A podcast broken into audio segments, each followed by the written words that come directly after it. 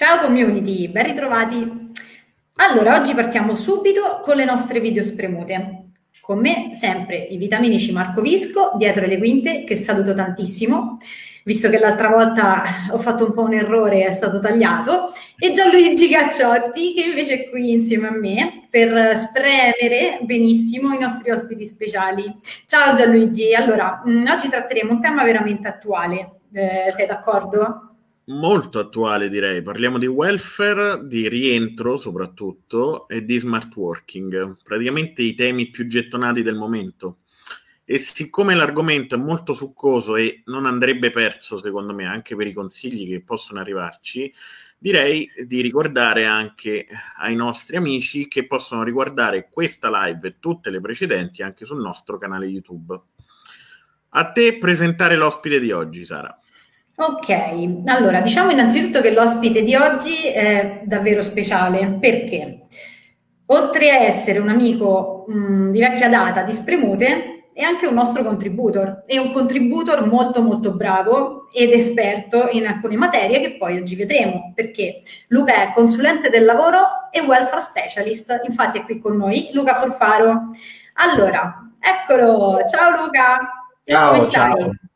Bene, bene. È furfaro però, devo correggere. e questo è un errore che non mi perderò mai, Luca. Cioè, no, è, è normale, non ti preoccupare.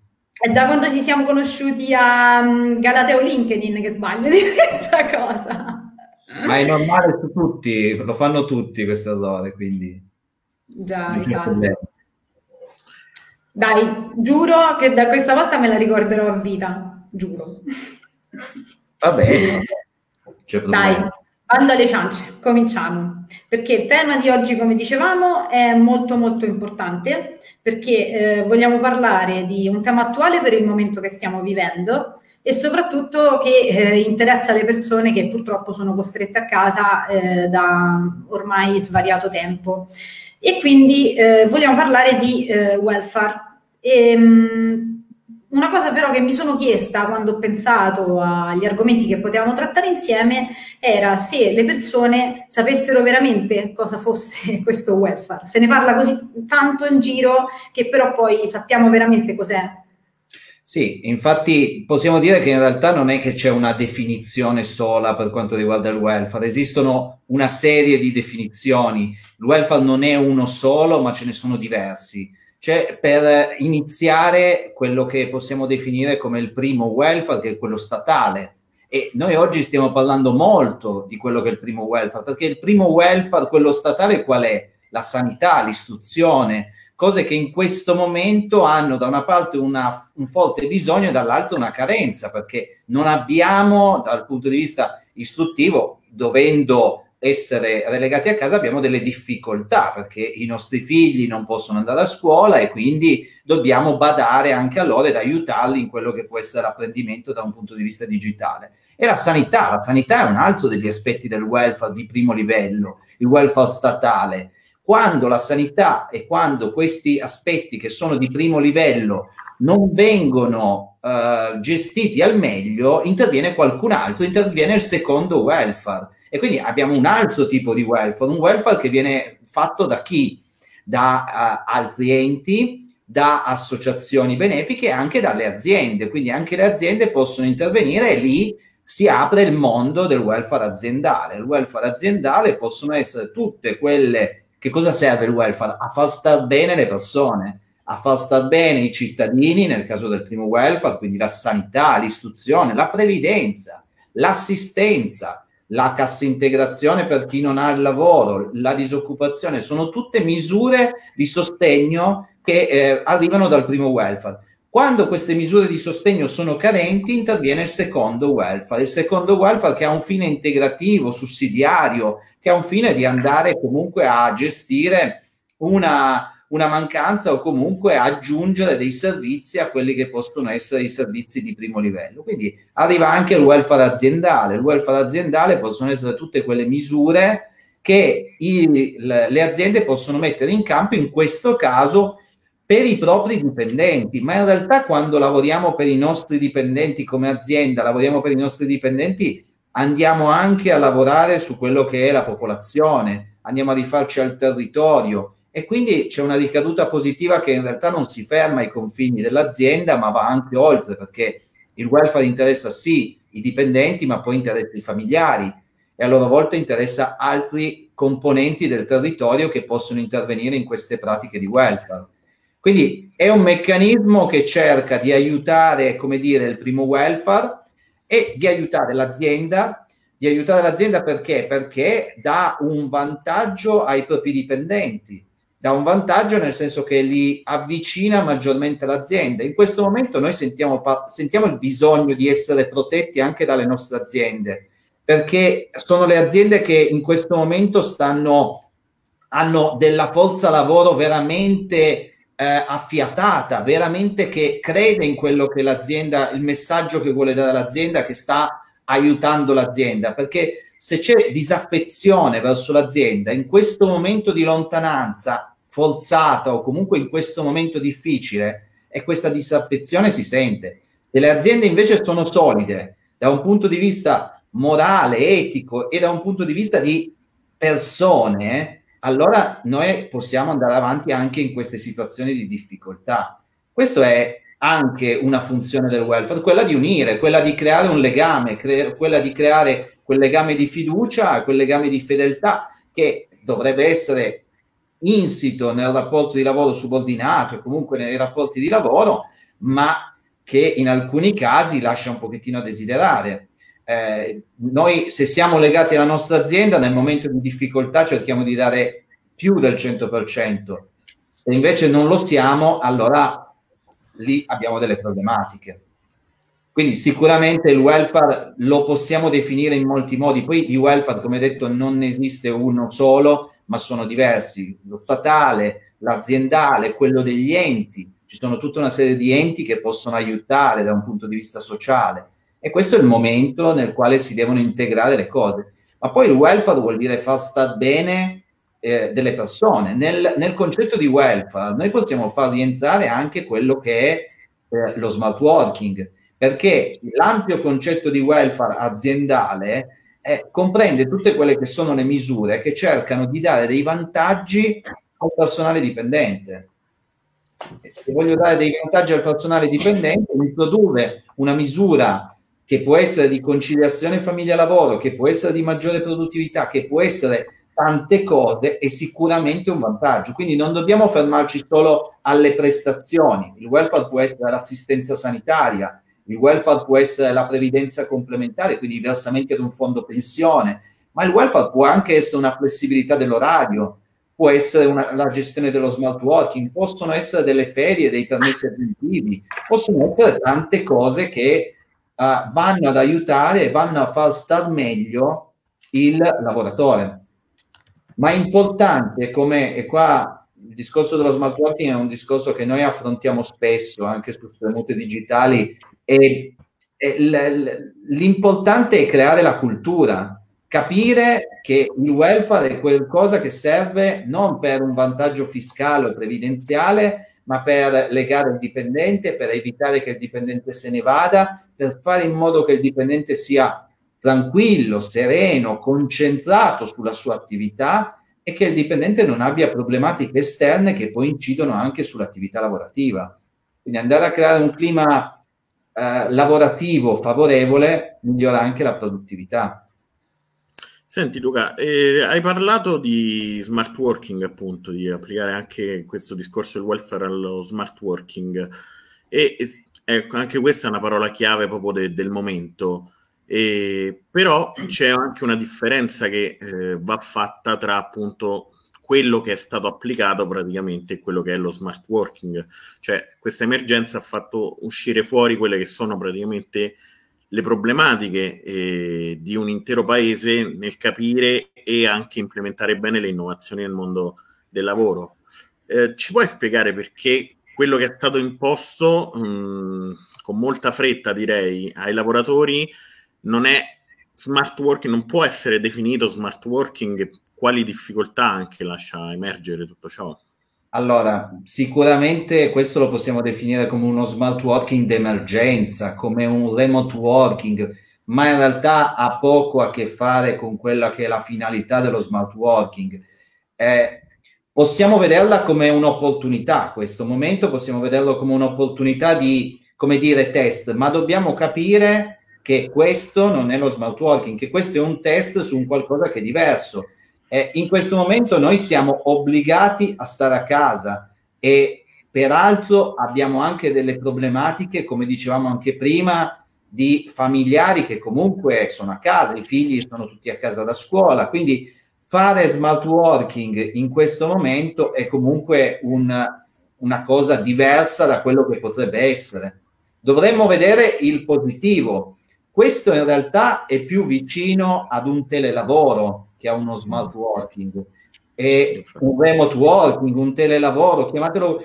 La normativa va a parlare di lavoro agile proprio perché, ad esempio, il telelavoro non è regolamentato da un punto di vista normativo, esiste solo un accordo tele, eh, eh, interconfederale.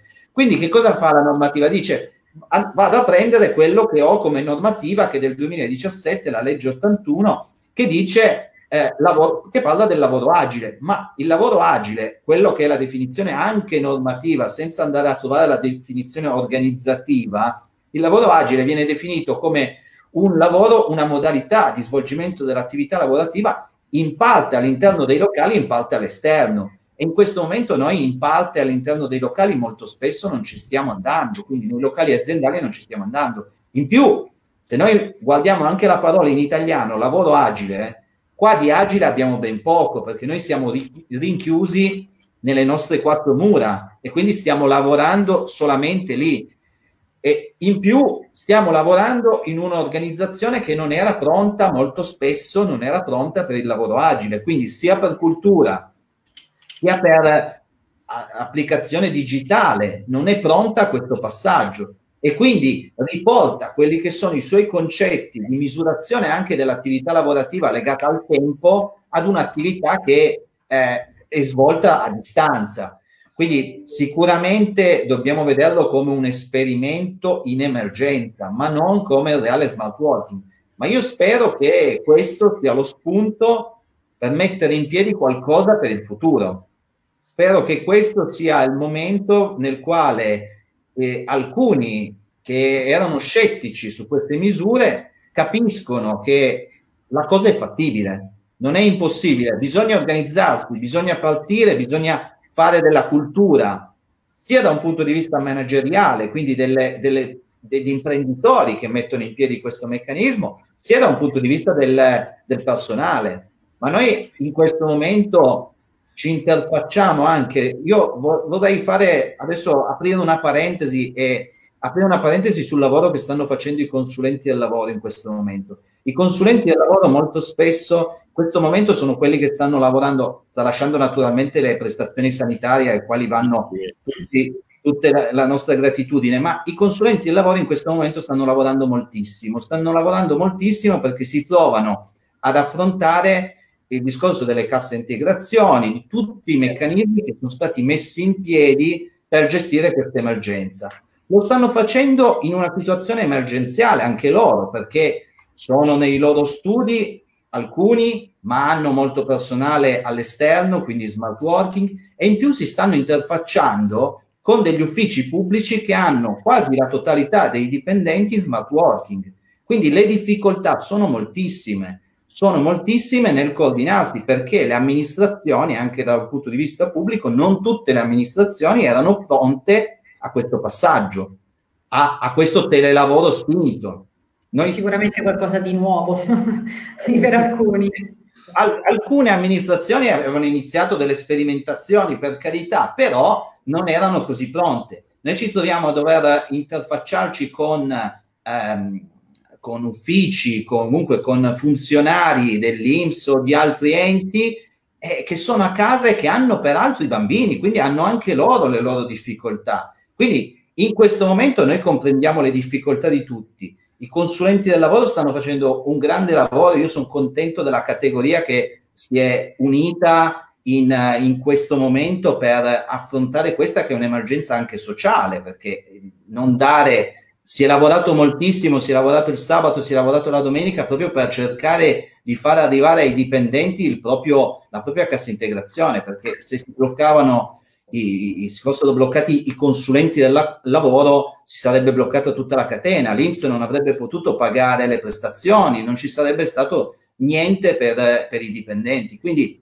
anche questa è un'attività sociale, anche i consulenti del lavoro in questo momento hanno lavorato e hanno lavorato con delle difficoltà, difficoltà che io vi dico, nel mio studio noi lo smart working lo applicavamo già prima, ma sicuramente in una modalità diversa, non con questa totale eh, distanza fra tutti.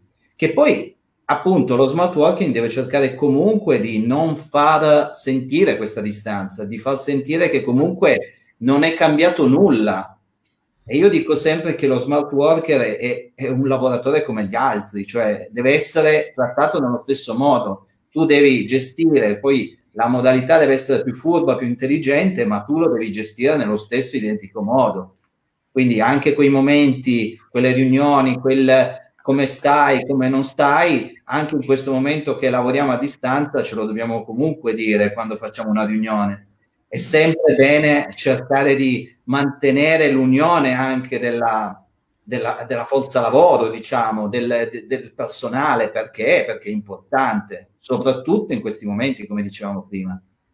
Pensi a tal riguardo, pensi che sia un problema un problema culturale, diciamo così, anche del paese Italia, c'è un problema di fiducia, per esempio, mi verrebbe da dire, questo dello smart working, della considerazione di chi lavora in smart working, insomma, come quasi di serie B rispetto, insomma, a chi lavora in presenza?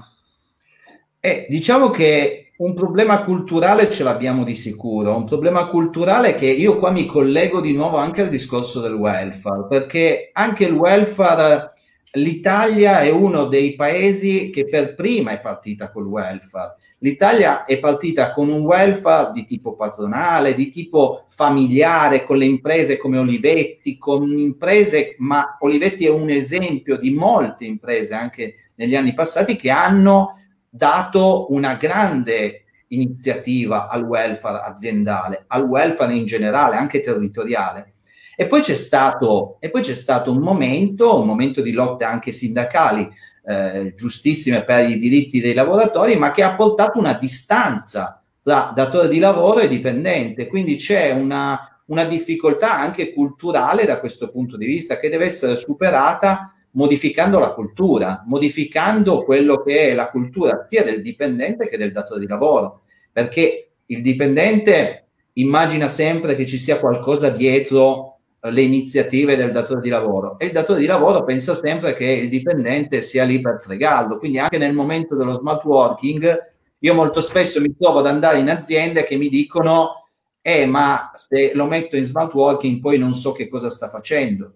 Allora la mia domanda è ma tu oggi sai che cosa sta facendo o sai che è otto ore lì in presenza? Cosa ti interessa che lui lavori o che stia lì? Di che cosa hai bisogno? Del suo corpo fisico piazzato su una sedia oppure hai bisogno che lui sia concentrato sull'attività che deve svolgere? Allora, se tu non sai che cosa sta facendo, allora devi rivedere la tua organizzazione perché c'è qualcosa che non va. Anche ad averlo nel tuo ufficio, anche ad averlo di fianco a te, ma se non sai che cosa sta facendo, il problema c'è. Se invece sai che cosa sta facendo, che lo stia facendo a due metri da te o che lo stia facendo a casa sua o in un altro ufficio, poco ti interessa. Quindi e sicuramente la maggiore resistenza è quella culturale, perché dobbiamo dire da un punto di vista, lo vediamo soprattutto in questo momento, ci possono essere delle piccole problematiche, ma da un punto di vista digitale ci stiamo.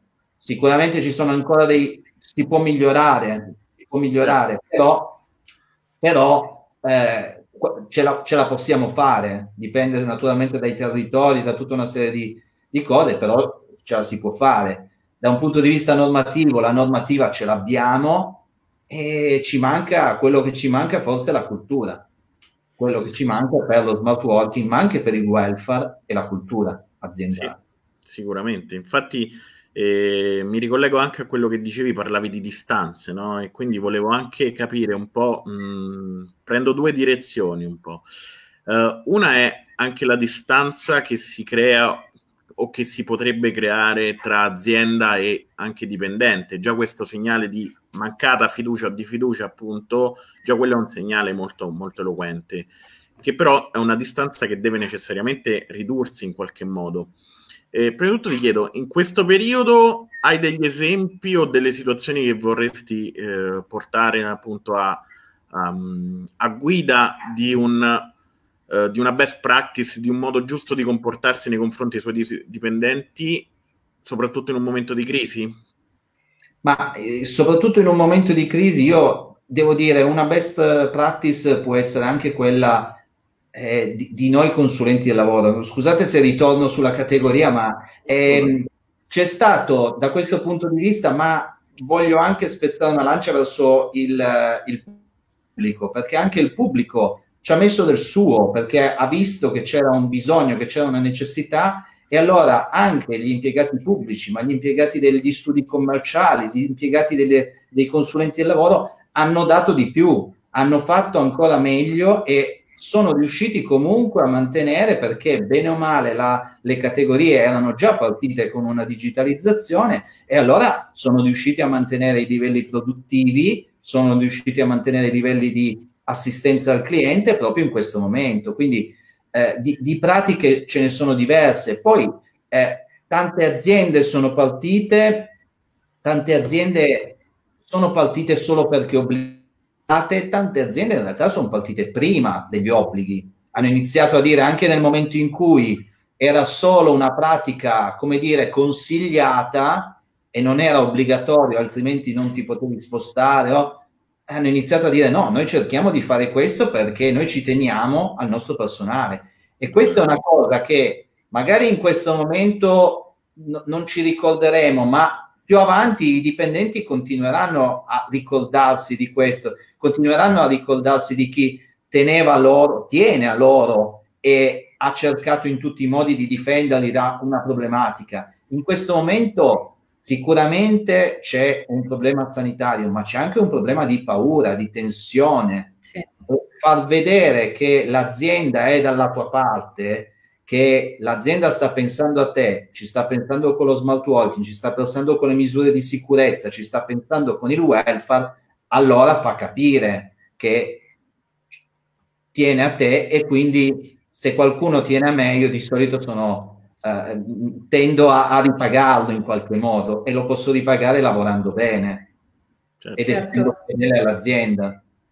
Beh, guarda, in questo periodo... Ah, scusa, Gigi. Vai, vai, vai, in questo periodo si è sentito parlare di nomi abbastanza importanti proprio per quanto riguarda mh, delle misure di assistenza e di welfare per i dipendenti e mi viene in mente anche un po' Barilla quando ha fatto quella pubblicità bellissima dove nominava ogni dipendente, eh, mi viene l'esempio del, di Mars Italia che praticamente Mars è l'azienda che ha lo smart working da ancora prima che esisteva la, la legge credo.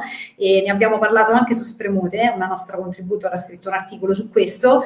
E mi viene in mente anche Luxottica che praticamente eh, i manager hanno diminuito il loro stipendio stipendio a favore di una retribuzione dei propri dipendenti. Eh, quante aziende eh, sai ehm, che magari hanno fatto delle attività, delle, mh, delle cose di questo genere per uh, fare in modo che i dipendenti stessero bene o che continuassero a lavorare in modo da non far fermare neanche la produzione per non creare una crisi, insomma, eh, più di quella che non c'è.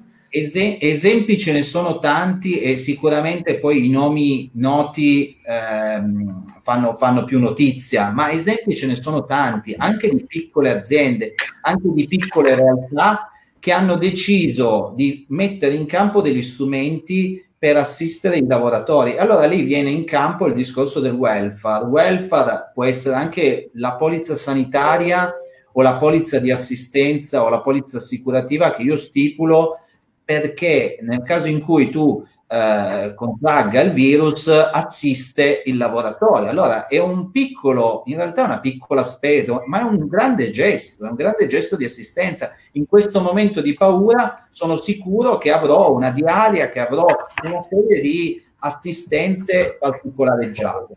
In più, citavi questi nomi, eh, riduzione degli stipendi, e questo, questo può essere una dinamica di redistribuzione. Molto spesso quando si parla dello Stato si parla di una redistribuzione del reddito.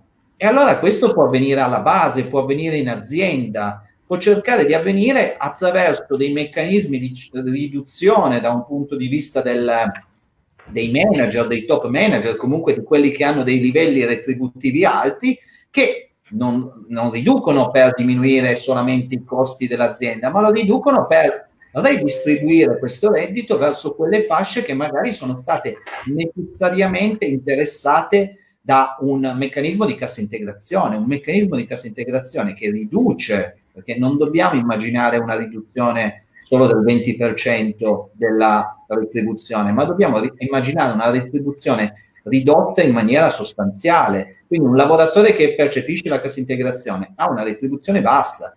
Quindi si possono creare dei meccanismi di integrazione che possono andare, come dire, a ridare questi soldi a quei lavoratori che hanno subito questo momento, ridarglieli in termini monetari o ridarglieli in termini di servizi, perché in questo momento ci, o, o, e comunque da questo momento in poi ci potrà anche essere un ulteriore bisogno di welfare, può essere anche il servizio di babysitting.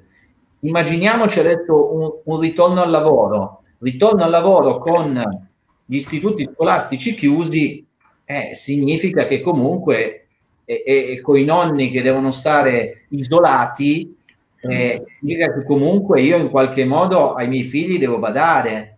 E quindi un servizio di babysitting potrebbe essere un servizio di welfare che l'azienda può dare, magari, certo. andando, a prendere, magari andando a prendere proprio da quello che è il, il, risparmio che ha dalla riduzione del, del, degli stipendi dei top manager. Oppure Oppure si potrebbe mettere in piedi anche un discorso di banca ore solidale, una banca ore che va a dare a chi ne ha bisogno, io quindi io sono un lavoratore che ha delle ferie residue oltre quelli che sono i limiti legali o comunque dei permessi residui, dico bene, cedo queste mie ferie, cedo questi miei permessi, li do a questa banca ore o li do al dipendente che ne ha necessità. Perché ne ha necessità? Perché deve assistere il figlio, ma perché deve assistere il padre anziano, la madre anziana, il, il parente disabile. Quindi ci possono essere tutta una serie di iniziative eh, che possono andare incontro. Il primo welfare, lo Stato, quando ha fatto il Cura Italia, ha cercato de- di, di dare delle misure, ha cercato di dare dei permessi aggiuntivi per l'assistenza ai familiari, per l'assistenza ai bambini, quindi sono stati dati 15 giorni pagati al 50% da parte dell'Inps per i, ehm, l'assistenza ai figli con meno di 11 anni, ha cercato di dare un ampliamento dei permessi per chi assiste i familiari disabili, ma è naturale che queste cose sono un piccolo passo, poi hanno tutte delle limitazioni perché se l'azienda mette in cassa integrazione queste cose bene o male saltano, quindi eh, bisogna cercare di integrare quella che è l'offerta pubblica. Anche qua l'azienda può andare incontro cercando dei meccanismi e non ci nascondiamo, magari l'azienda in questo momento ha delle problematiche, potrebbe avere delle problematiche. Non tutti sono Luxottica, non tutti certo. sono Villa, che per carità poi avranno anche loro, loro, le loro necessità di bilancio, ma dobbiamo vedere anche al bilancio ma facendo una redistribuzione non cambiamo i nostri costi, andiamo solo a spostarli. Quindi cerchiamo un meccanismo che non aumenti i costi dell'azienda, non è questo in questo momento quello che vogliamo fare, anzi vogliamo cercare di ottimizzare quello che sono i costi dell'azienda, quindi andare a prendere da una parte, spostare per cercare di mantenere l'occupazione, anche perché eh, quelli che sono i dipendenti poi allo stesso tempo sono i clienti delle aziende. Quindi esatto. il dipendente ha la possibilità di spendere, spende e l'azienda incassa. Quindi per quello, quello che dicevo anche all'inizio, il welfare è un meccanismo che poi ricade sul territorio, perché se il mio territorio è ricco, eh, il mio territorio spenderà.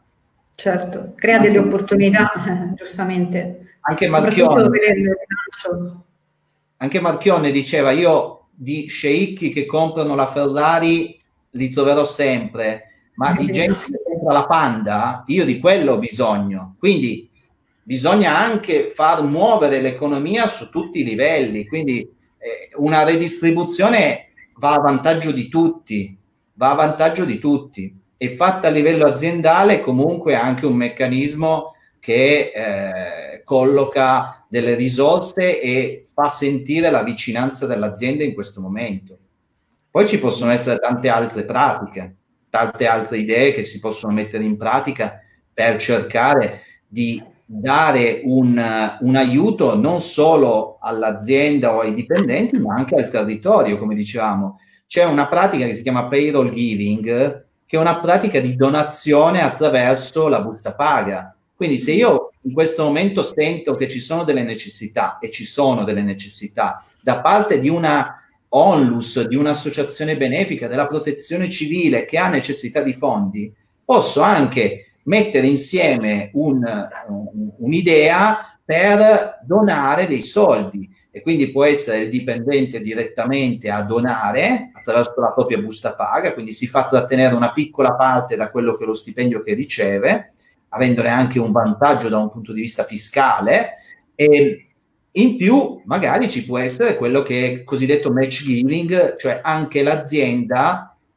per la sua responsabilità sociale va ad integrare questa donazione. Quindi dona un pochettino il dipendente e io integro dando un ulteriore aiuto. Ed è sicuramente, dobbiamo dire, c'è anche una responsabilità sociale dell'impresa che sicuramente in questo momento deve essere amplificata. C'è un discorso anche di immagine aziendale che sicuramente ha, fa vedere che sta svolgendo un'attività lodevole e c'è anche un discorso di etica verso i lavoratori e verso quelli che sono gli acquirenti del mio prodotto, perché se io devo scegliere fra un'azienda che, eh, che fa queste attività o un'azienda che non fa queste attività, che per carità farà tutto bene, ma non fa queste attività, magari la mia scelta propende per quella che ha messo in campo delle iniziative anche in questo momento.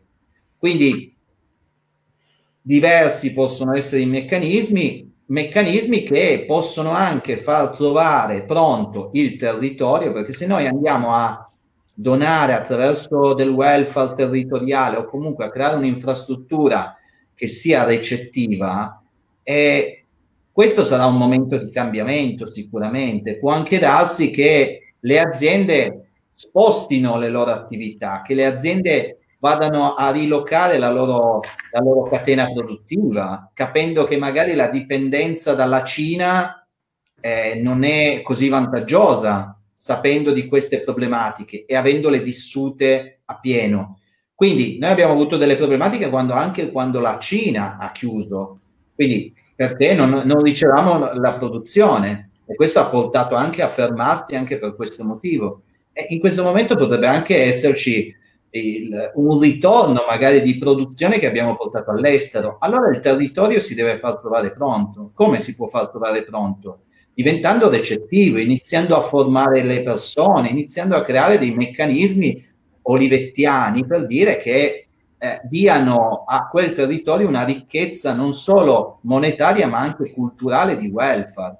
Quindi meccanismi se ne possono creare diversi che possono cercare di di dare un aiuto. Una, una, domanda più una curiosità. Uh, abbiamo parlato appunto, stiamo toccando molti temi, abbiamo parlato appunto di welfare, ma anche di diritti, perché poi è, è ovviamente è, sono collegatissime le cose. Secondo te mh, i diritti sul posto di lavoro dei lavoratori uh, è un qualcosa che con le nuove generazioni stiamo un po' perdendo, c'è un qualcosa che è anche molto collegato alle generazioni appunto dei eh, che sono più anche abituate a discorsi ecco, di attività sindacale o di appunto eh, recupero o lotta proprio per alcuni diritti, mentre alcune nuove generazioni sono un po' più lasciate, un po' più disposte anche a rinunciare a parte di, di, di, di ciò che gli spetta. Questa è più una percezione, però volevo sapere da te se era confermata in qualche modo o no. Siamo sicuramente il cambio generazionale, i millennials, la generazione Z, chiamateli come volete, eh, sta portando dei cambiamenti da un punto di vista culturale. Sta portando anche a un cambiamento importante legato alla cultura delle, del personale, ma anche alle, alle, tipologie di aziende, che non prevede più quello che, citando un famoso poeta, Checco Zalone, chiamava il, il posto fisso. Cioè eh, si, si, guarda meno, se, se vogliamo dire da un punto di vista di diritto al posto fisso, in questo momento c'è c'è meno questa cultura, sicuramente c'è meno questa cultura. Perché? Ma non perché si rinuncia ai propri diritti, perché si vuole evolvere, si vuole trovare sempre qualcosa di meglio, non ci si vuole fermare a un posto per tutta la vita. C'è questa volontà di crescita, c'è questa volontà di conoscenza. La, la conoscenza che ci ha dato l'internet eh, ci ha permesso di svilupparci e di trovare sempre qualcosa di nuovo ed è sempre tutto più veloce. Allora anche noi, anche i lavoratori, non tutti naturalmente eh, generalizzando, ma vogliono sempre una nuova sfida, vogliono sempre qualcosa di nuovo. Allora noi anche come aziende dobbiamo essere bravi a, a, tenere le persone che valgono, a cercare di legarle a noi in qualche modo, creandogli delle nuove sfide, creandogli una carriera, creandogli un meccanismo premiale per far vedere che perché quello che molto spesso non ha premiato e che ha anche portato alcune persone eh, eh ad andare all'estero è magari il fatto di non avere la meritocrazia. Allora ritorniamo ad avere la meritocrazia, a far crescere le persone che valgono, allora a quel punto le persone rimarranno con noi e continueranno a svolgere l'attività per noi e saranno le persone che valgono di più. Perché molto spesso alle persone che vanno all'estero non interessa il posto fisso. Allora, se parliamo di fuga dei cervelli, noi dobbiamo cercare di tenerli qua o di farli andare all'estero e poi farli tornare qua in Italia. Quindi quello che noi dobbiamo fare è attrarre il personale. Il welfare può essere una mossa, una delle mosse per cercare di farli rimanere in Italia, di farli tornare in Italia. E sicuramente non c'è più quella volontà di, eh, di, di cercare il posto fisso e di impuntarsi solamente su quello. Dire che non che lasciano dei diritti, lasciano dei diritti no.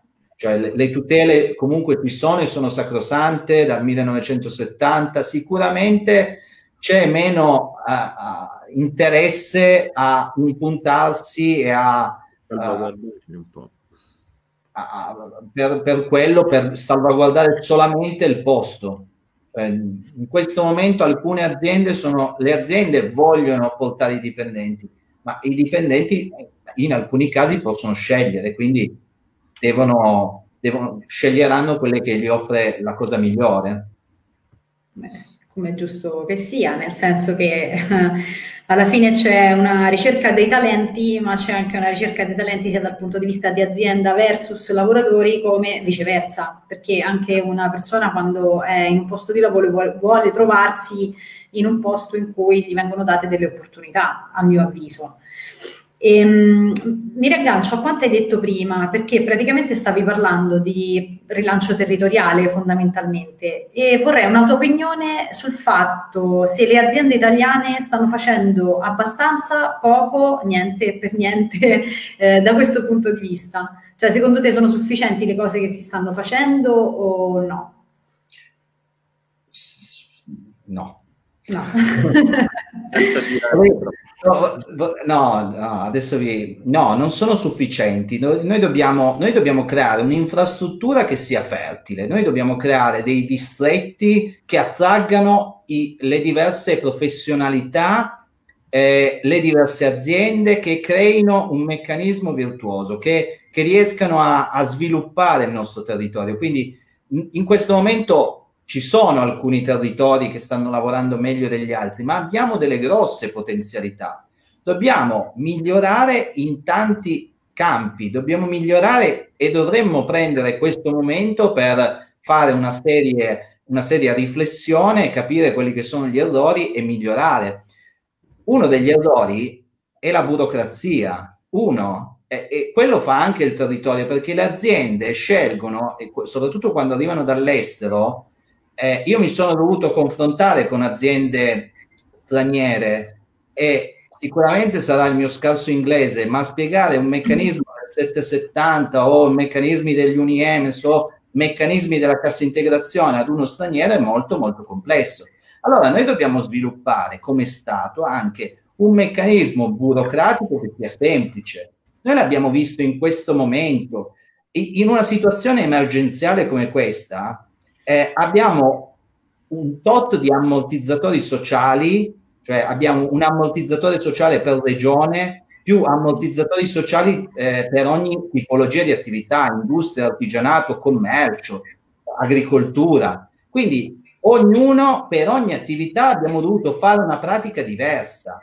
E io vi dico, le pratiche sicuramente hanno dei rallentamenti, ma non è un rallentamento dovuto al, allo scarso impegno dell'ufficio pubblico o del, del, del personale dell'ufficio pubblico, del consulente del lavoro, della, dell'azienda è dovuto a tutti questi passaggi, perché vi faccio un esempio per farvi capire in che meccanismo siamo. Una cassa integrazione in deroga deve, è una cassa integrazione che è speciale perché viene gestita dalle diverse regioni, quindi significa che noi abbiamo tante casse integrazioni in deroga quante sono le regioni e quindi significa che abbiamo tante portali diversi per gestire tutte queste casse integrazioni. Quindi significa che un consulente del lavoro che lavora eh, in Piemonte, in Lombardia, in Calabria, in Sicilia, gestisce procedure diverse per ogni regione. E che cosa deve fare? Deve mandare una domanda. Questa domanda deve essere accettata dalla regione, deve essere consuntivata, quindi passa del tempo. La regione ti mette il suo tempo per fare la sua istruttoria, passa del tempo, va consuntivata, quindi un'ulteriore pratica del consulente del lavoro. La regione accetta, fa una delibera, la manda all'Inps, l'Inps accetta, la manda al consulente del lavoro, il consulente del lavoro che cosa deve fare? Deve fare un altro modulo per far pagare l'Inps, quindi comunica di nuovo all'Inps. E l'Inps cosa fa? Paga il dipendente. Quindi capite che bravissimi tutti, lavoreranno tutti al massimo, ma i tempi qua sono lunghi comunque. Quindi un problema può essere quello, la burocrazia.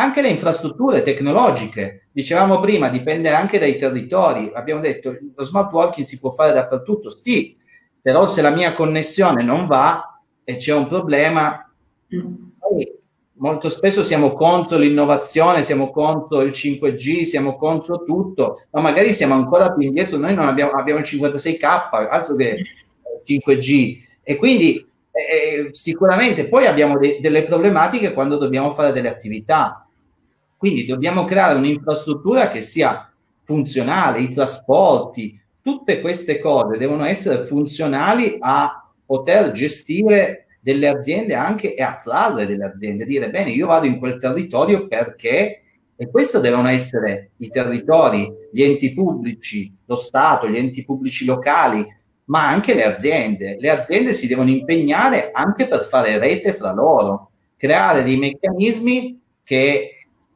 ci aiutino perché alla fine stiamo lavorando tutti, non siamo in concorrenza uno con l'altro, stiamo lavorando per un bene comune, alla fine poi guadagnerò io, guadagnerai tu e guadagnerà lei, guadagneremo tutti insieme. Quindi se lavoriamo per il nostro territorio, il nostro paese, la nostra città, la, no- la nostra nazione, stiamo lavorando per noi stessi anche alla fine. Quindi io lo faccio per me, ma lo faccio per tutti.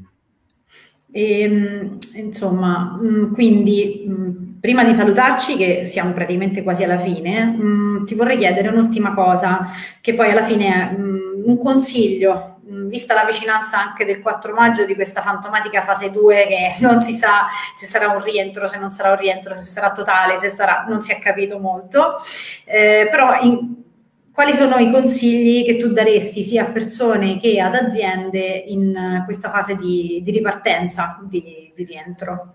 Allora, io qua vorrei tornare al discorso precedente. C'è, c'è della paura, sicuramente. Allora, dire a un dipendente, tu il 4 maggio torni in azienda, devi dirglielo nel modo giusto. Devi dirglielo facendogli capire che hai pensato a lui, che hai pensato alla sua sicurezza, perché la prima cosa che dobbiamo vedere è la sicurezza dei, dei nostri lavoratori, che è un, una cosa che è data da codice civile, da Costituzione, da, ma è data anche da buonsenso, non dobbiamo rifarci alle leggi, non voglio rifarmi alle leggi, ma dobbiamo andare a vedere la sicurezza dei nostri lavoratori. Poi possiamo organizzarci perché ci sono tanti meccanismi. Se noi poi andiamo a, a vedere, sicuramente il discorso di sicurezza, dispositivi di protezione individuale, ma io facevo degli esempi dicendo se tu hai un, un ufficio con sette persone all'interno, un bello open space dove tutti si infettano uno con l'altro, no, crea, crea un meccanismo virtuoso dove crei dei turni crei dei turni, quindi svolgi l'attività magari in due turni, anche negli uffici si possono benissimo fare i turni, uno inizia prima, uno inizia dopo, magari sono anche più contenti i dipendenti perché c'è quello che si sveglia presto, c'è quello che va a dormire tardi, c'è, ci sono diverse, diverse tipologie, quindi crei dei turni, utilizzi anche gli ammortizzatori sociali se ti servono per sanificare, per non sanificare e in più metti in piedi un vero meccanismo di smart working, quindi metti in piedi il meccanismo che va veramente a modificare anche il, lo spazio fisico, va anche a modificare gli uffici, va a dire, prima avevo un open space, oggi abbiamo bisogno del distanziamento sociale. E allora creiamo dei meccanismi, allontaniamo queste scrivanie, facciamo stare in, in, in azienda quattro persone alla volta invece che sette o tre persone alla volta, è fattibilissimo. Crei due turni, la produttività non ne risente, anzi forse migliora e, e riesci a dare anche quel, quell'aspetto di cura verso il personale dipendente. Mi sto prendendo cura di te, ma è sbagliatissimo, il mio consiglio è sbagliatissimo dire al personale dipendente il 4 maggio voi riprendete, voi riprendete così, così, così, perché ci saranno questo, perché misurerò la febbre da tutti quelli che entrano, perché sto attuando un protocollo, peraltro, che è necessario, sto attuando un protocollo di sicurezza anticontagio. Quindi vado a gestire questa cosa nel modo giusto, ma comunicandolo nel modo giusto e facendo capire quella che è la volontà dell'azienda, che è una volontà di prendersi cura del dipendente da adesso in poi, anche perché dovremmo convivere bene o male con questo, con questo virus e ci dovremmo convivere per un po'. Quindi dobbiamo dare un, un, segnale, dobbiamo mettere in piedi dei meccanismi. Mettiamo in piedi dei meccanismi anche di telemedicina all'interno delle aziende. Ci, ci sono tante idee che ci possono venire per eh, il plexiglass, quello che volete, ma meccanismi ce ne devono essere. Ma dire a un dipendente 4 maggio riprendiamo come? Guarda Luca, abbiamo anche una domanda. C'è Valerio che ci chiede, Dato il ruolo che ricopri, come stai affrontando tutta questa situazione? Secondo te, qual è un probabile scenario? Allora, come sto affrontando tutta questa situazione? Io vi dico, i primi, periodi, i primi periodi erano veramente eh, molto difficili perché, perché tutte le aziende che si rivolgono a me eh, erano, erano giustamente in ansia, non sapevano che cosa fare, anche perché misure governative sono arrivate man mano e, e, quindi non si sapeva che cosa fare, cosa faccio adesso, chiudono questo, chiudiamo quello, i dipendenti e quindi tutti venivano a chiedermi cose che io non sapevo. Quindi questo è come ho affrontato all'inizio la situazione, ma che non sapevo perché non le potevo sapere. Io non sono uno che sa tutto, ma non le potevo proprio sapere perché non le sapeva nessuno, perché non c'erano misure governative, non c'era un'istruzione, non c'era nulla, non c'era un programma. E man mano questa cosa è entrata, adesso bisogna conviverci, bisogna imparare a conviverci. La ripresa sarà lenta sicuramente, io sono fiducioso che poi come siamo andati giù velocemente, poi potremo tornare su non altrettanto, ma comunque velocemente e quindi potrebbe anche essere un momento per un rilancio, darci questo momento per poi crescere in maniera magari più repentina, migliore, socialmente responsabile, capire queste, queste cose, capire che quando tot anni fa tutti noi parlavamo di smart working e dicevamo che faceva diminuire le malattie, era anche questo. Cioè, oggi abbiamo visto attuato quello che eh, abbiamo sempre detto, che limitare in alcuni casi gli spostamenti, ovvio che non dobbiamo limitarli così tanto, ma ci possono essere dei meccanismi intermedi. Ok, direi che come tempistiche siamo arrivati proprio al limite. E innanzitutto ti ringraziamo Luca per la bellissima chiacchierata eh, che ci ha aiutato anche un po' a capire in quale direzione dovremmo andare e quanto ci stiamo un po' discostando anche dalla, dalla rotta. Vi ricordiamo ai nostri amici che ci seguono che potete rivedere questa diretta e tutte le altre dirette anche sui nostri canali social, quindi sulla nostra pagina Facebook e sul nostro eh, canale YouTube. E eh, non dimenticatevi ovviamente di vedere anche spremutedigitali.com per i contenuti aggiornati. Le video spremute tornano venerdì 8 maggio alle 16.30, vi faremo sapere ovviamente quale sarà il nuovo ospite. Ringraziamo Luca Furfaro per... Grazie. E cogliamo l'occasione insieme a lui, insomma, avendo parlato di lavoro, di augurare anche un buon primo maggio a chi ci ascolta. E un saluto anche a Sara che ci accompagna in questa avventura e anche a Marco dietro le quinte. Grazie Alla... a tutti e grazie Luca. Ciao. Ciao.